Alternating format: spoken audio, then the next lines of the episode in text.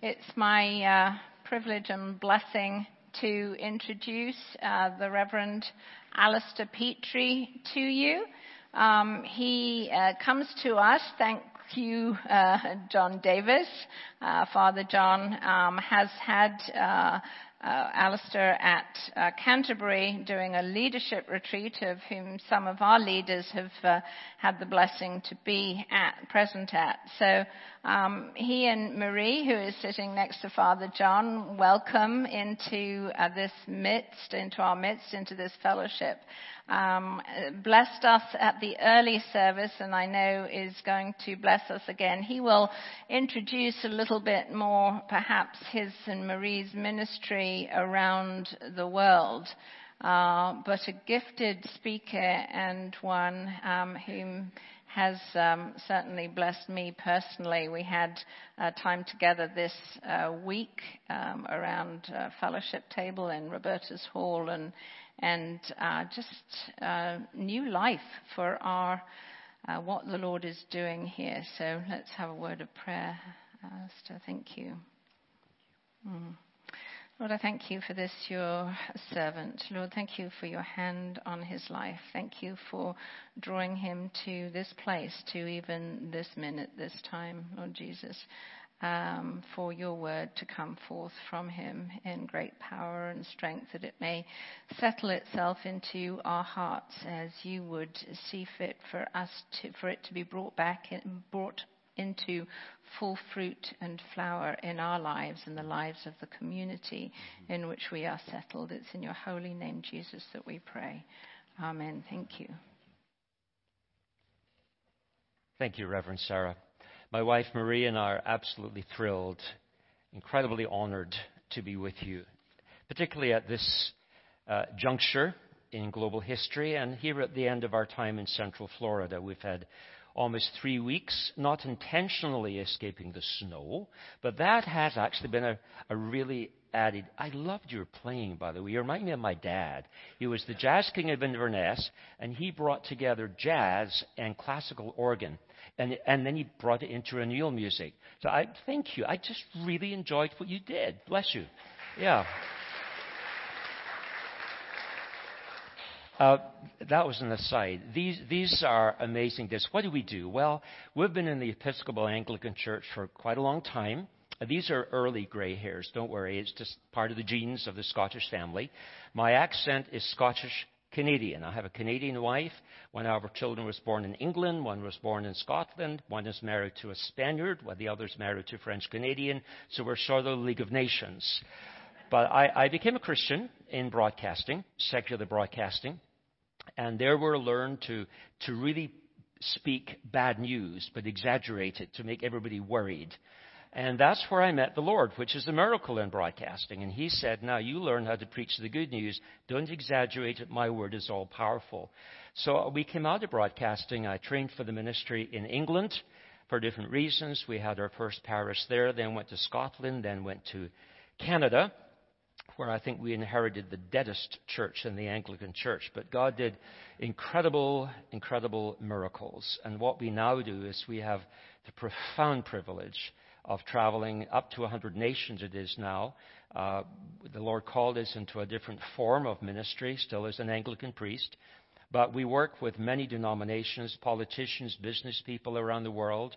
And what we do is we work with them, we research with them, we pray with them, so that those cities, those areas where people live and work and worship, can actually enter into what we call city transformation.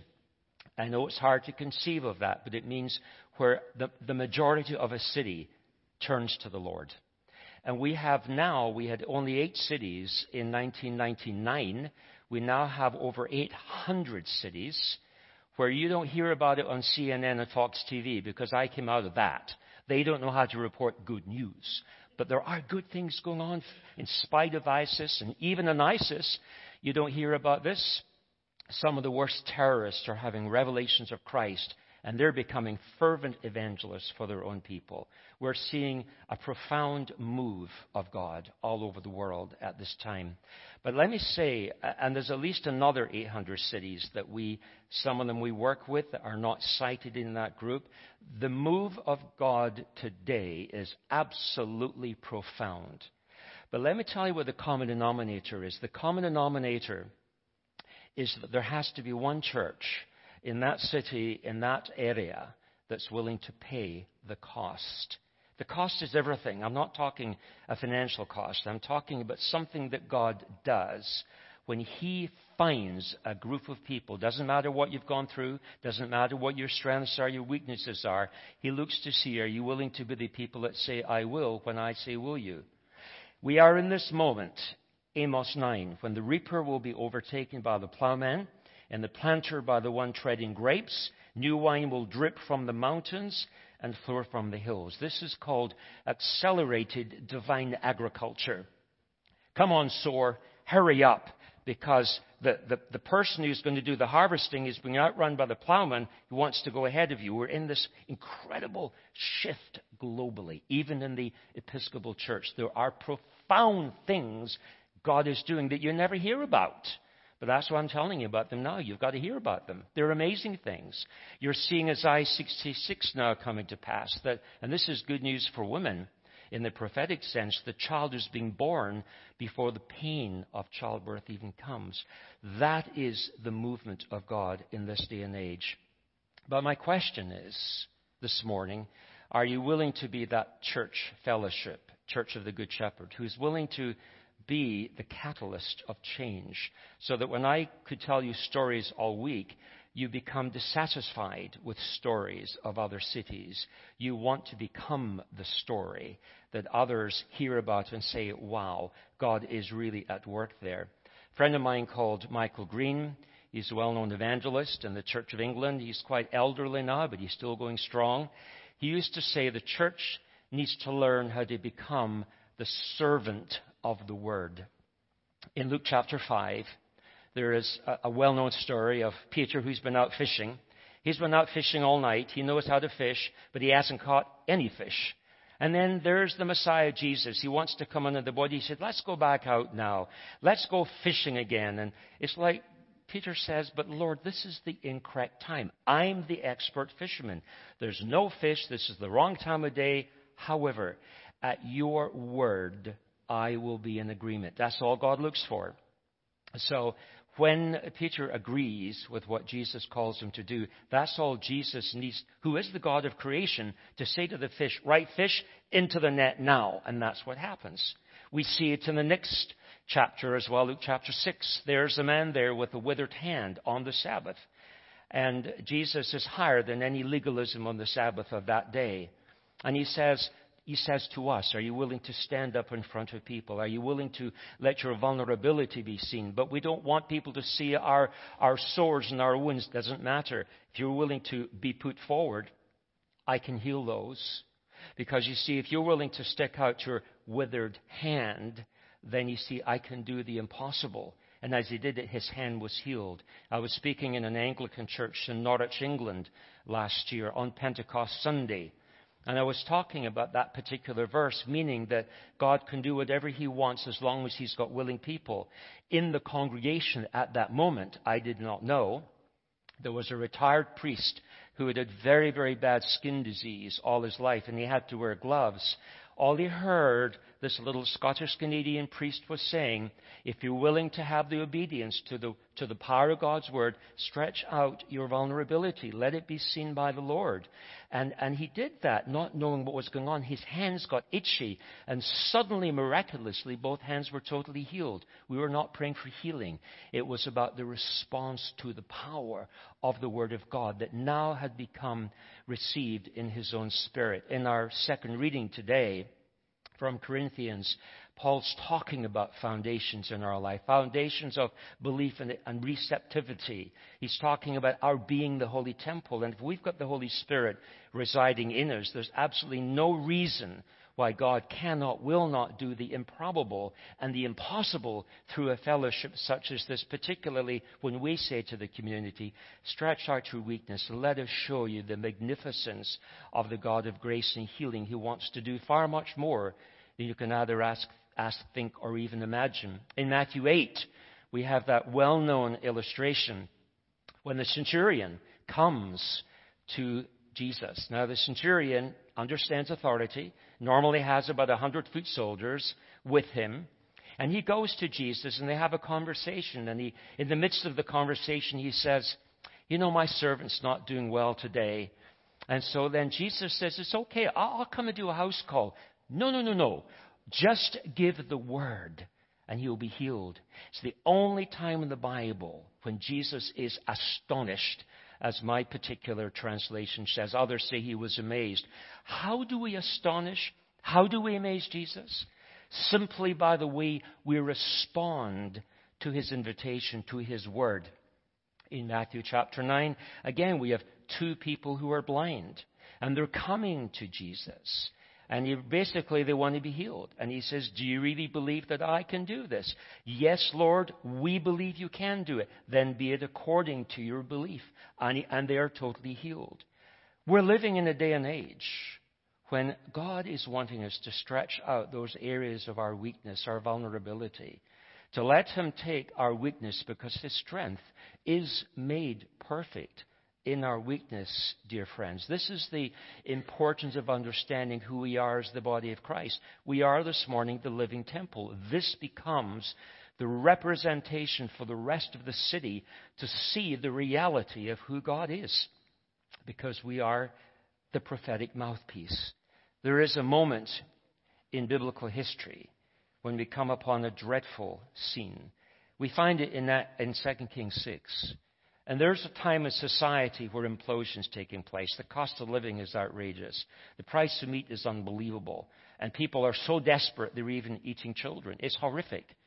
And then everybody is angry at God. God always gets the blame when things are going wrong. Even if he's not referenced before, he, as the insurance companies say, he's, it's called an act of God. He's the, the great escape clause. And then we, we, we see Elisha. And there we see Elisha saying, God's going to give a word and hear the word of the Lord. This is what he says about this time tomorrow. A seah of flour will sell for a shekel, two seahs of barley for a shekel at the gate of Samaria. Well, the officer on whose arm the king was leaning said, That's impossible. He didn't believe it. And, and Elisha says, Well, you will see it, but you will not partake of it. Now, suddenly the scene shifts. It's a, a very, it's like a Tom Clancy novelist. It's like, wow, why are we now dealing with four lepers? Because the four lepers, they actually represent the state of what we might, we might call the church today, who may feel a little bit weak, a little bit incapable, and outcasts, outcasts of society.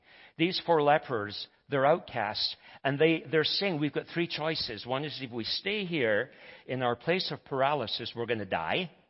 If we go back to our own people, the way things were before, we're going to die. They don't like us. They're going to stone us. However, maybe, maybe we'll just go into the realm of the impossible and the improbable. Just maybe we'll go into the land of the enemy. We haven't been that way before. Looks a little bit, oh, unpredictable, but just maybe we might just somehow or other get saved and have something to eat. Well, you know, that's what God looks for, even in the midst of our weakness. God looks to see who's willing to say yes. And here's these four men, hapless, helpless, and they're going to go into this. They're going to go into this place of impossibility and surrender, as it were, to the enemy. But you see, what God then does is incredible. When they reach the edge of the Arameans' camp, the enemy camp, nobody was there. Wait a minute. See, God is a strategist. For the Lord had caused the Arameans to hear the shout and the sounds of chariots and horses and a great army. And they all thought, whoa, this is the Arameans. They must have hired the, the Egyptian kings. It couldn't be anything else. We better get out of here. And they abandoned all their food, all their supplies. And suddenly, these four men who had leprosy, They're standing there. We used to say in Britain they were gobsmacked. Well, you would know what I mean by that. They were gobsmacked. What is going on here? And all this food and all this silver, and they began to enjoy it. And then they said, wait a minute, we got to tell the others. So here's the king receiving the word from four lepers, from the haplessness and hopelessness of society, saying, Wow, look what God has done, even in the midst of impossibility. Oh, yes, about that officer, he saw it all happen. But when people saw the bounty, he was trampled because he had negated what God had wanted to do. Dear friends, when God gives us a word, it's absolutely essential for us to understand that He factors in the impossible and the improbable to the degree that we're obedient to the power of His Word. Because the church that is obedient recognizes that whatever God places in our hand is the raw material for us to become a catalyst of change. See, it doesn't matter what little we have, and most of us think we haven't got enough for whatever God wants. Think about Moses. All he was given was a piece of wood, a staff. And what God said to him is, if you strike that at the right time, you'll see the Red Sea open. You'll see the impossibility take place. Hit the rock with it. You'll see water come out, would come out. See, whatever in your hand as a church, collectively speaking, if you are the temple as you are, according to what we read this morning, that becomes the raw material for God to open up the impossibility in this entire area. See, that's how we have watched cities come to Christ. Because church fellowships who agree in the obedience that God requires of them, even if they feel like lepers standing at the gate of the city thinking, oh, they're not going to like this. You see, God develops the receptivity beyond our appeal of understanding. Think about the fact that Abraham sent his servant to go and find a wife for his son Isaac. I tried that. I really liked that part in Scripture. I mean, I have two two sons, and I really thought, you know, their dad, he he could get a really good wife for both of them. And I even subtly in our conferences would say, yeah, you know, I, I've got uh, two sons here who are available, and I was amazed when women started giving me their daughters' phone numbers. And my son said, Dad, that's a no. We can do this jolly well. Just leave us alone. Okay, I, I learned my lesson. But you see, what happened was, in the midst of this situation, that the servant is given a command to go and get a wife for his master's son.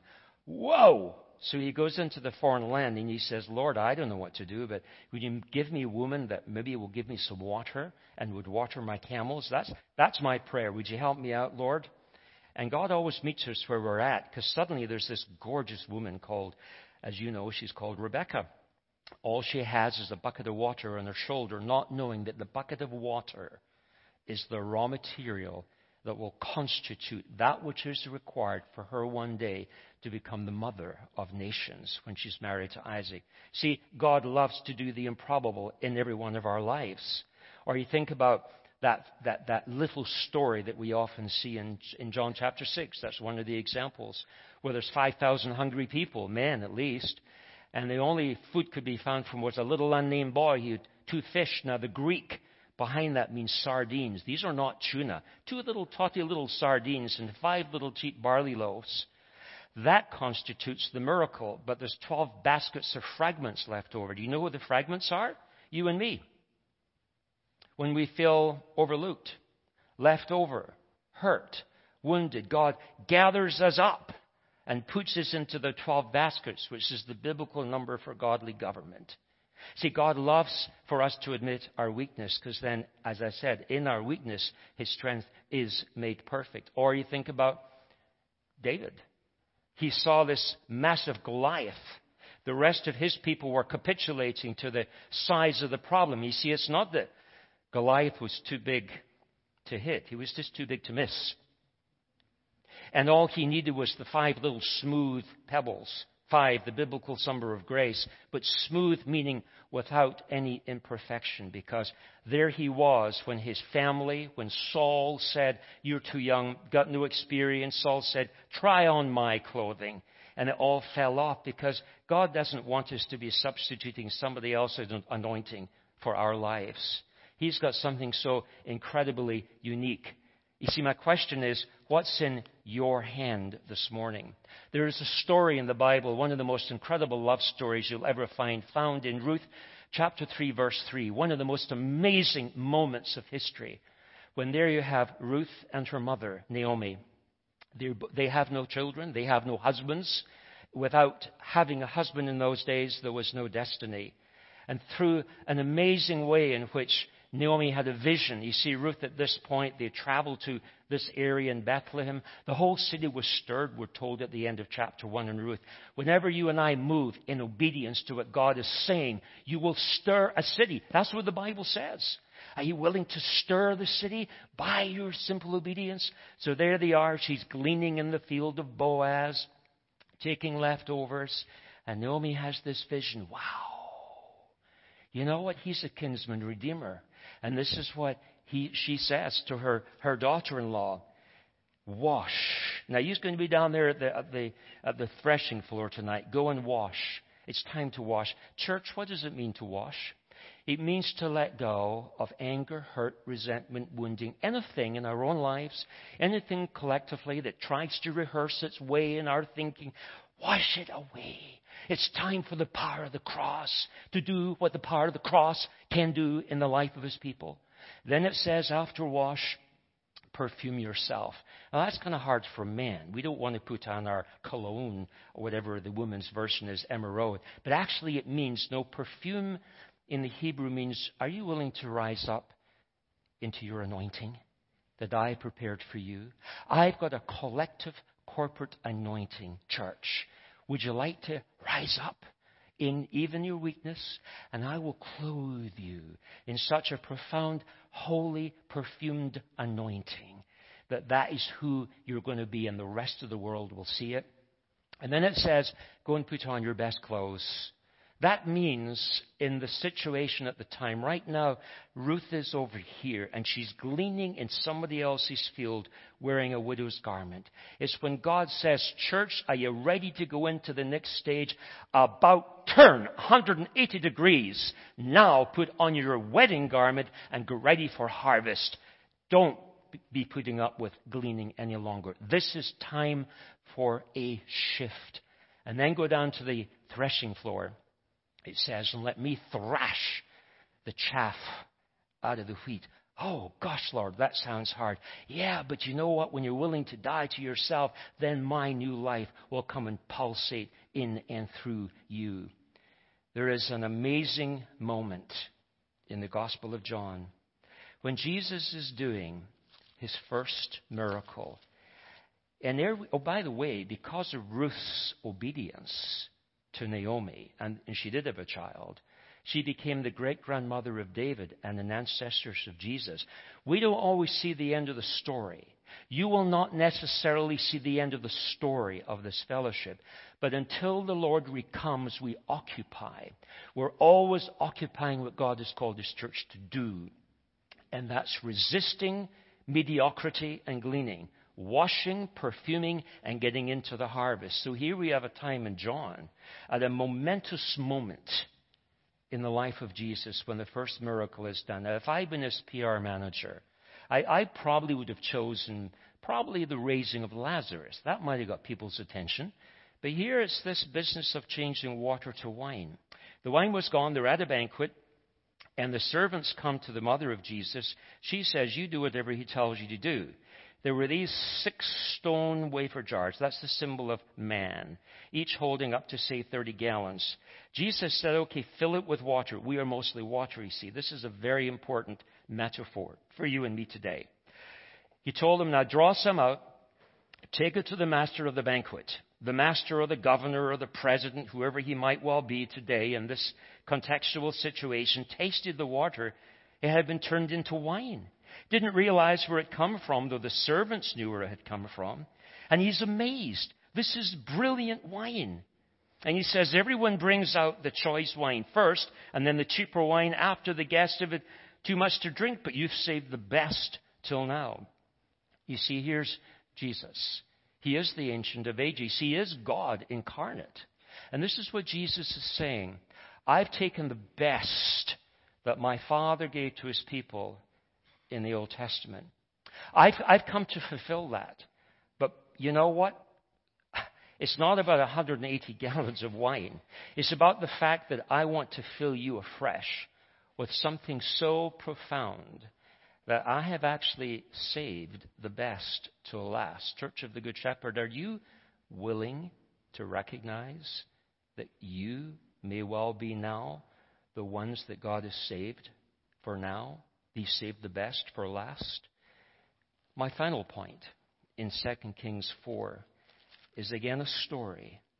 There's so many little stories that tell us of the magnificence of the heartbeat of God. And this was of the wife of a man from the company of the prophets. Her husband had died. Again, hardly any destiny for her.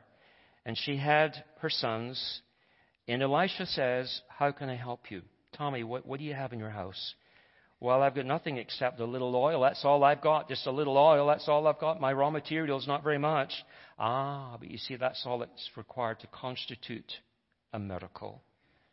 Elisha said, Go around and ask all your neighbors for empty jars. Be greedy. Don't just ask for a few. You need to go inside to your place of quietness, your hermitage, and shut the door behind you, you and your sons. Pour oil into all the jars. As each is filled, put it to one side. She left him. She was obedient to the word. She did what she was told with her little bit of raw material. She was going to go from gleaning to harvest here. When all the jars were full, she said to her son, Bring me another. Well, there is no. We've gone everywhere. There's no more jars. And then they all stopped flowing because there was no more need for ongoing productivity. And then Elisha said, Go sell the all, pay your debts. You and your sons can live in what is left. You see, here you have the fact that Elisha personifies the promise of God. The oil personifies the provision. Just a little bit of oil, God magnifies it. The woman is like you and me. Are we willing to be responsive to what God's calling us to do? And the jars, who are the jars? It's your neighbors, it's the businesses, it's the whole of the community.